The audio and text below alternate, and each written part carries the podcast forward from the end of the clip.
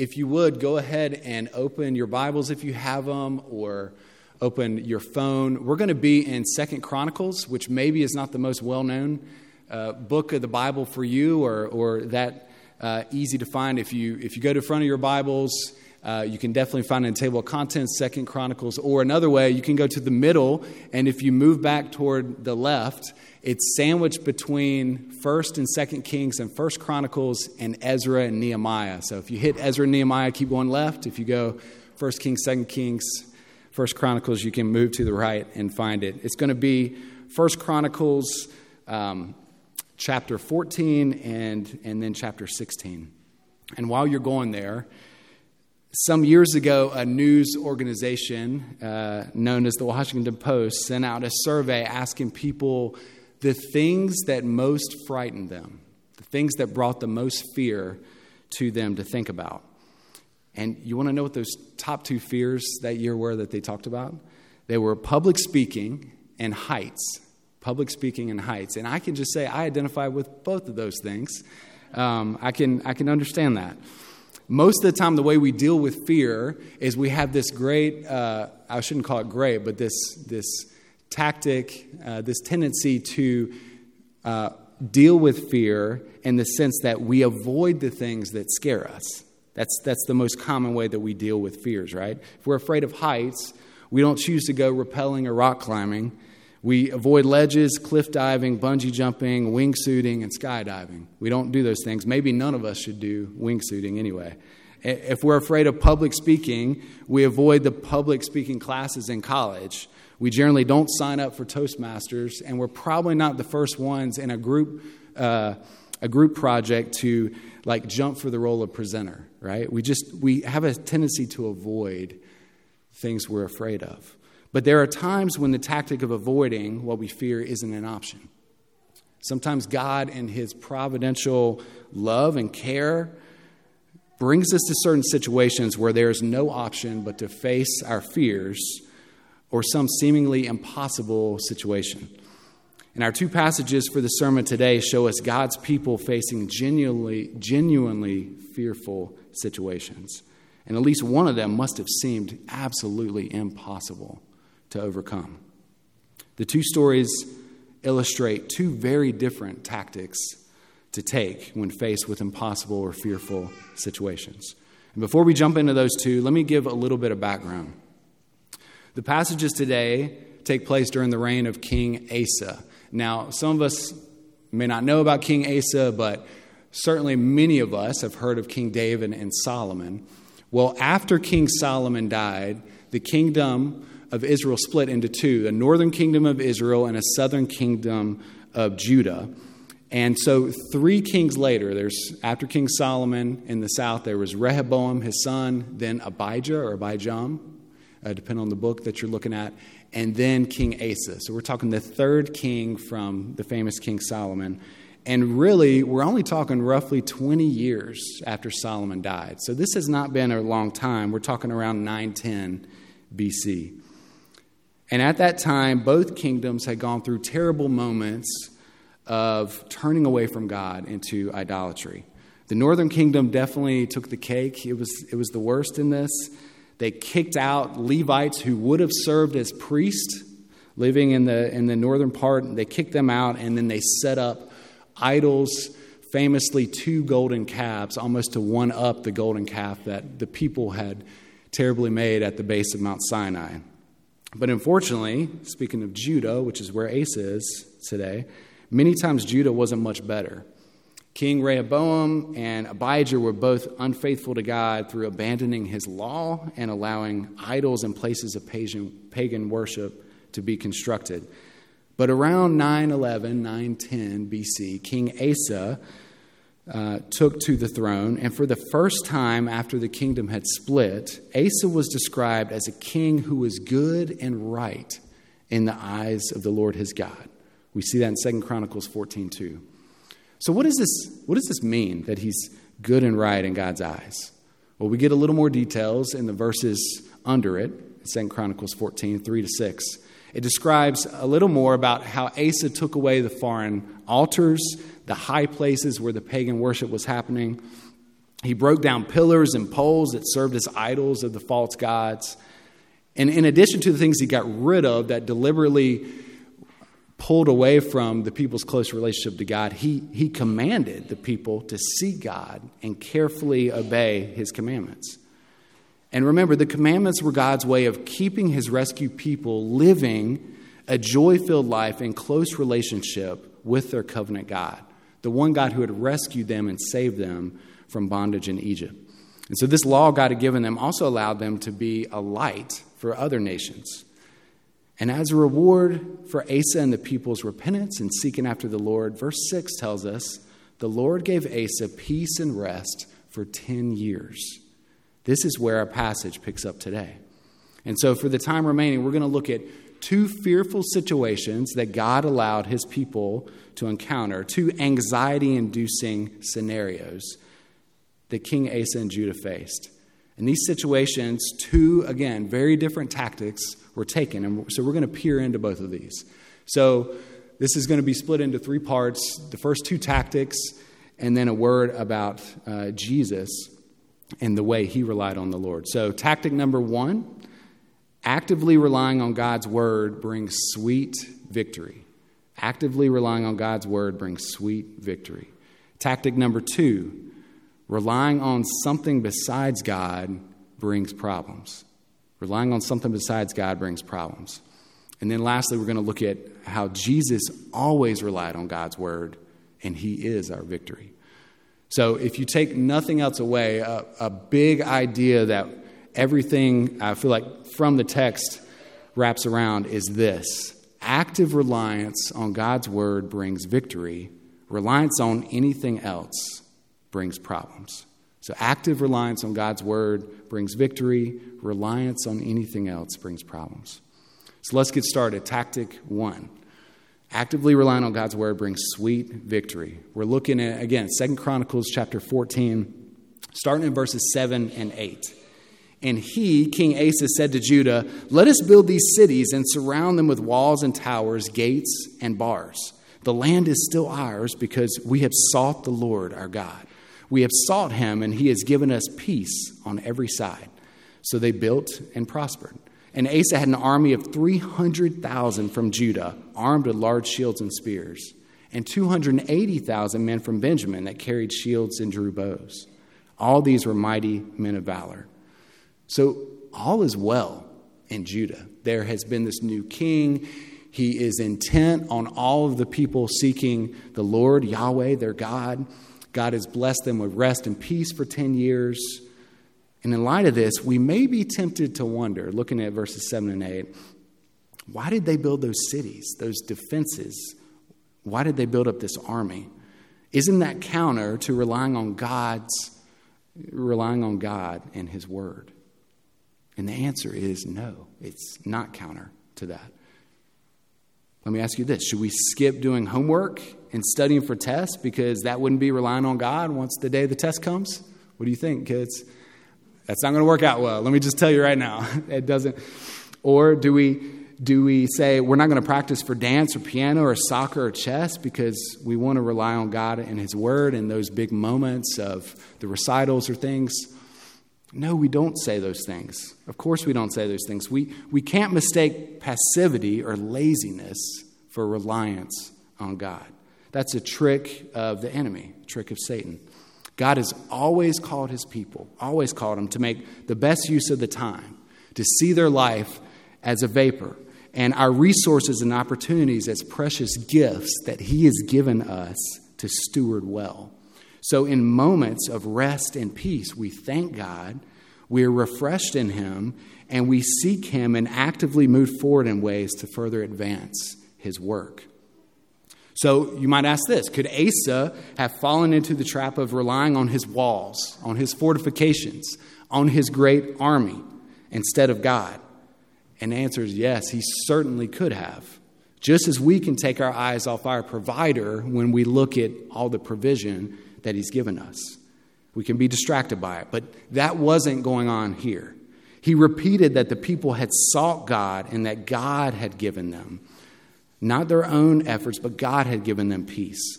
God had blessed them with a change of heart and a new desire to seek Him. They had put away foreign gods and idols, and they were seeking to follow His word. And God had further gifted them with rare extended time of peace and rest in building up their cities, fortifications, and army. And when they did this, they were making good use of the time God had given, actively using the gifts and resources for the king for God's kingdom work is expected and is very faithful. It's a faithful way to follow God. It's being a good steward of what is His, and we would be we would be uh, doing something very helpful and good the more and more that we go into God's Word as he gives us opportunity to dig deeper into it, it would, it would behoove us to make sure we're spending time so that we are ready when the battle comes, when fearful things and anxiety ridden situations come upon us, that we are ready in that day for those battles. And so that is exactly in this story where we are right now. Back to the story. Here's where God, in His sovereign love, brings His people to a fearful, seemingly impossible test. Look at verse 9 Second Chronicles 14 it says, Zerah the Ethiopian came out against them with an army of a million men, 300 chariots, and came as far as Mareshah. So imagine this scene a million man army. I don't even barely know what a million anything looks like, but I cannot imagine a million people strapped, ready for battle, ready for war, coming at us are coming at my family or our country, plus 300 chariots. They've all come from as far away as Cush, which is modern day Sudan, and they've come up through Gaza to a spot 35 miles from Jerusalem. This past week was not the first time the blood descendants of Abraham have witnessed a terrifying enemy come up from Gaza. At a million men, the army would have close to doubled Judah's sizable army. And it's here where Asa takes one of the few faithful pages available from his dad's witness. Asa's father, King Abijah, had stood up to an army from the northern kingdom, Jeroboam's army of Israel, that was double Judah's size. And at one point, they came up against them. They were coming up against them in front of them, and then they set up an ambush behind them. So there were people before and behind them. And the army of Judah and Abijah had cried out to God, to Yahweh, for help. And Yahweh had responded.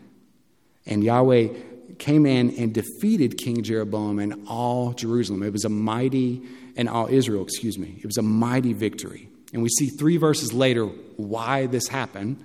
It happened because they had relied on the Lord, the God of their fathers. You can see that Second Chronicles chapter 13, verse 18. So now Asa takes this faithful page from his father's book in chapter 14, verse 10.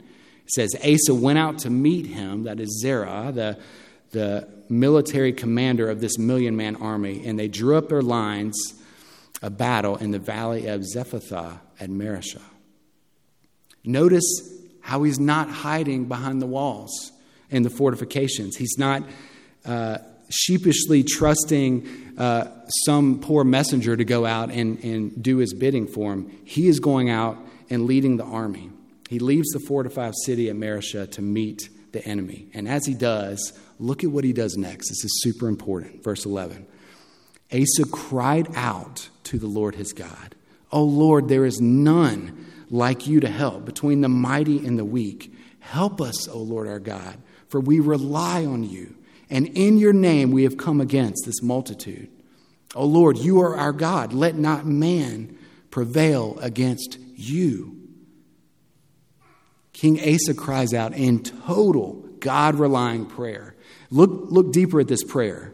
Look at all these things. He acknowledges Yahweh as their God who both loves and protects and has ultimate power and might to help in this impossible situation. He calls on Yahweh's character to justly help the weak against the strong. He cries out specifically in his prayer. He gives a specific, not a general prayer, calling out in full reliance on God. He ultimately asks God to act for his own namesake to win the battle. So no one could say powerful men were able to defeat the one true living God, the Lord. Just like the great prayers we've noted earlier this year, as we've looked at different great prayers, This prayer of Asa has many similar elements. It's focused on God's character and nature and name. He's the just helper of the weak. He's mighty. He is their personal God. He's totally different than any other being that exists. It's asking in faith for, again, a specific, not merely a general request. In the way that they are asking, they are going to know did God say yes or no to their prayer? It's specific enough to know. It's asking God to act for the good of his people and the glory and fame of his name. Again, we want our prayers to be shaped and molded by these great spirit filled prayers from God's word. But I want to focus a bit on a word in verse 11 that's really important and is translated as rely. That word in the Hebrew literally means to lean or support oneself on. It reminds me of something that my boys know about. Maybe Caden, maybe you and Hannah, Megan did this, but the trust fall. Has anyone done the trust fall? Does anyone know what I'm talking about? Yes. In the trust fall, what do you do? You get up on a ledge slightly higher than where everyone else is. You turn around to them and you literally lean all your weight back, fully backwards, and you trust and you fall, trusting that those beneath you are going to be there to catch you, those that you can't even fully see anymore because you're looking the other way. That's what it means to rely on God. You are leaning your life, your entire being, on the trustworthiness, the compassion, the faithfulness, the gentleness, and the almighty power of Jesus and the promises of his word. Why? Why would we do this? Because he alone was God and became man.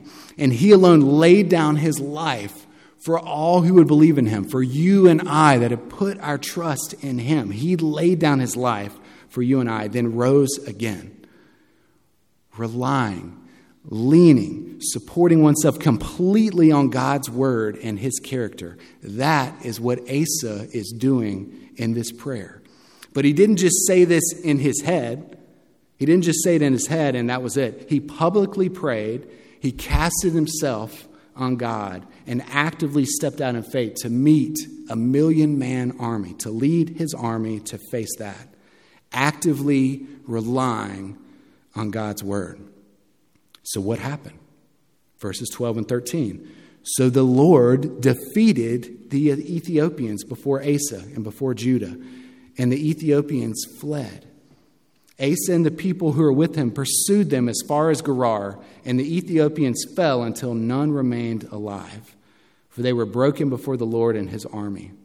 The men of Judah carried away very much spoil. The Lord defeated that million man army before Asa and his people. But did you notice? Asa and the warriors of Judah they followed God's lead and got to participate in his victory. God allowed them to take part in one of the greatest victories in world history. Think about it. They drove back an army almost twice their size entirely out of their land, completely wiped them out, but additionally, they took home spoil that they never would have come across, they never would have experienced had God not brought them to that seemingly impossible fearful situation and scenario. And so, as we, as we think about that, think about this too. Not only did they get back that spoil, but they, they offered it back to God for granting them to victory in, in love and trust in Him. Actively relying on God's word brings sweet victory. So, I'm sure some of you, somewhat in a much lesser degree, felt like maybe you did a trust fall, or all of us did a trust fall several weeks ago when we walked out into our community and literally went and knocked on doors to be able to go and meet our neighbors. We weren't selling anything, not that many of us are salespeople anyway, but we simply knew God had called us to love our neighbors, to get to know them, and to, as our mission statement talks about and our vision statement talks about, we want people to be able to see Jesus, to be able to show Jesus to those in our neighborhood. And so, by God's grace, our reliance on God, at least for me, and I think for many others, grew in that moment and seeds of the gospel were planted. And in continued reliance on God, we'll continue to plant seeds and water some of those seeds that we already planted. And by the Spirit's power, we'll be able to see our neighbors have the joy of knowing and growing in Christ as they are shown Him again and again and again through our words and through our actions. Actively relying on God's Word brings sweet victory. But there's another story I'm going to very briefly hit because our time is short, and another tactic that can be taken in fearful scenarios. This is relying on something besides God. And where it brings us, or where it brings any of us, is to problems. Tactic two is essentially relying on anything else besides God and His Word. And here's the deceptive thing it can honestly look sometimes like it works like it's good. It appears like it brings victory, but in reality, it always brings trouble. The victory never lasts, and it uh, makes us miss out on something that God would show us of his character and his presence. So, fast forward now in the storyline 21 years. In between this Lord's mighty victory he's brought for the people of Judah over this million man army, Asa and the people drew closer to God. They were renewed in their covenant relationship with him. They saw many from the northern kingdom of Israel actually come into Judah because they saw God was truly at work there and they wanted to be a part of it. And in this time, they worked toward unity and purity as God's people, renewed in their covenant relationship with God. But now, 21 years later, this is during Asa's 36th year as king, the northern kingdom of Israel, the king named Baasha, builds a city right on the border of Judah and begins to go up against him. And so, what does Asa do to respond to this new distressing moment? Instead of remembering God's past faithfulness and character and crying out to him specifically for his glory, Asa chooses a very different tactic that any of us at any point can easily fall into. He took the silver and the gold from the Lord's house and his own house. 1 Kings 15 tells us he had actually given to God's house, and now he takes it back and he gives it to this king of Syria, Ben Hadad. And he tells him, Hey, he essentially bribes him, break your covenant with our, with our enemies, Israel, and, and go against them and protect us. And so, at first, by all initial accounts, the strategy completely worked. Listen to what happened. Verses 4 and 6 tell us Ben Hadad, king of Syria, listened to Asa. He turned his army against Asa's enemy, King Baasha of Israel. Asa was actually able to dismantle this fortified city that his enemy had made right there on the border. And they even used that, the fortifications of that, to build two other cities that could be their own strongholds within Judah. So, in one sense, this feels like a complete win from every angle, from every scenario. But the, and the world would consider it as such, but not God. Verses 7 and 9 lay out the heart behind everything wrong that King Asa had done. Hanani, a seer or a prophet of Yahweh, went to Asa and said these words. This is chapter 16, verses 7 and 9.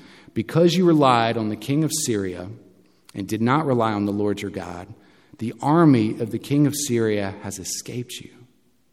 Were not the Ethiopians and the Libyans a huge army with very many chariots and horsemen? Yet because you relied on the Lord, he gave them into your hand. For the eyes of the Lord run to and fro throughout the whole earth to give strong support to those whose heart is blameless toward him. You have done foolishly, for from now on you will have wars. So, qu- three quick problems of taking this tactic of basically relying on yourself, your resources, or others instead of God. In this case, the Lord his God noticed and was displeased by Asa changing his reliance from Yahweh, the God of the universe, the, the Lord of his people Israel and Judah, and God noticed that he took it and placed it on some earthly king. That's first issue. Second is he missed out. Did you notice that he said, because you didn't rely on the Lord, the army of the king of Syria has escaped you. You might be thinking, what? The army of the king of Syria? He was going against Israel. God had bigger plans than what Asa was, could even imagine in the moment because he's so caught up in what his problems are. He's so caught up in the fearful thing, the anxiety induced thing. God was going to give him much greater victory than he could have even envisioned, just like he did the first time. And he completely missed it. He missed out on the reward of witnessing and experiencing the Lord's strong support for those whose heart is blameless. Another way of saying this awesome promise that the NASB states is this The eyes of Yahweh run to and fro throughout the whole earth, that he may strongly support those whose heart is completely his. Remember the trust fall illustration? You're completely leaning on God and placing your hope in him. The idea is the God of the universe has literal, think through this, has literal, all seeing eyes that are running all over, as we see from Revelation and Zechariah. We hear both of this more in detail. Reveal to us his, that his spirit is working and he's not looking. This is not an all seeing eye like the Lord of the Rings looking to strike someone, right? This is an all seeing eye looking for someone who's totally dependent on God, totally saying, I have nothing else but you to get me through what I'm facing and to do anything of value in my life. He's looking for people like that. And then he runs in, the God of the universe, to give strong support, to offer his help for you in that situation. That's what we're talking about here. So, again, not that fearful eye from the Lord of the Rings looking to strike, but an eye looking to come and help and build up his people that are looking and relying on him with this all powerful might. Asa missed all that blessing that God had shown before, that he was going to do beyond what he could see. Problem three the natural consequences of Asa's poor choice of reliance when he looked to buy favor from this big king and get him to go against his enemy and all these things. The enemy of my enemy is my friend. That was a lie here. I think many times it's still a lie because that guy came against him for generations after that. Over and over again, there was war in the future with Syria. So, relying on something besides God brings problems. And real quickly, real quickly, three quick principles I want to mention. One is what works isn't always what's right. What works isn't always what's right. Asa got the strongest ruler, maybe on the planet at the time, to listen and covenant with him, but that ruler turned on him quickly. And we can easily, when we utilize resources over and above our reliance on God, those resources either crumble or they turn against us quickly. What you invest in, number two, shows what you trust in at times. Asa invested God's treasure he earned for him to buy worldly help from a foreign leader and later physicians. He got sick later after this and he just spent money on physicians. He never turned to God for help. He bribed the world's power instead of relying on his heavenly protector. And three, past success does not predict future results, but should remind us to rely on God.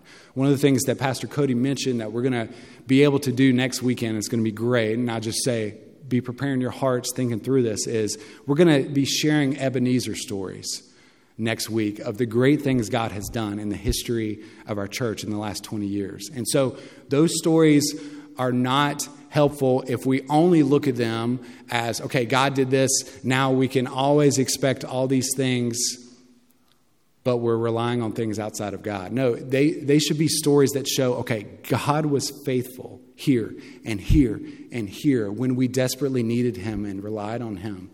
God was faithful and He was true and He was good, and we all the more need to rely on Him now. And at all times and things going forward, we must rely on God and see and trust that He is going to be the faithful God that He has shown Himself to be. So, third point, quickly, third point Jesus always relied on God's word and He is our victory. I want you to consider in Jesus' life maybe the biggest, one of the biggest moments of temptation, right? Is the temptation in the wilderness. And think about this it was set up in a time where he was maybe one of the most vulnerable of his life. Okay, sometimes temptations we can fall in these scenarios, right? We can fall into temptation when there's been a great spiritual victory or a high moment. We can fall into temptation if we're alone. We can fall into temptation easily if we're hungry, and we can fall into temptation easily if we're tired. Jesus had just literally gotten up out of the water of baptism, had God the Father with heavens open say, This is my Son, I'm well pleased in him. The Spirit had fallen on him. I mean, can there be a bigger moment? And then John the Baptist, the greatest prophet in the last 400 years, the only prophet, says, This is the Lamb of God, slain for the sins of the world. So it's a really high moment, right? And Jesus hasn't eaten for 40 days. He's alone, except he's with animals in the wilderness, and he's probably not getting good sleep. All these things are working against Jesus, right? Satan himself comes to tempt him. And what does Jesus do? He relies on the word of God, right?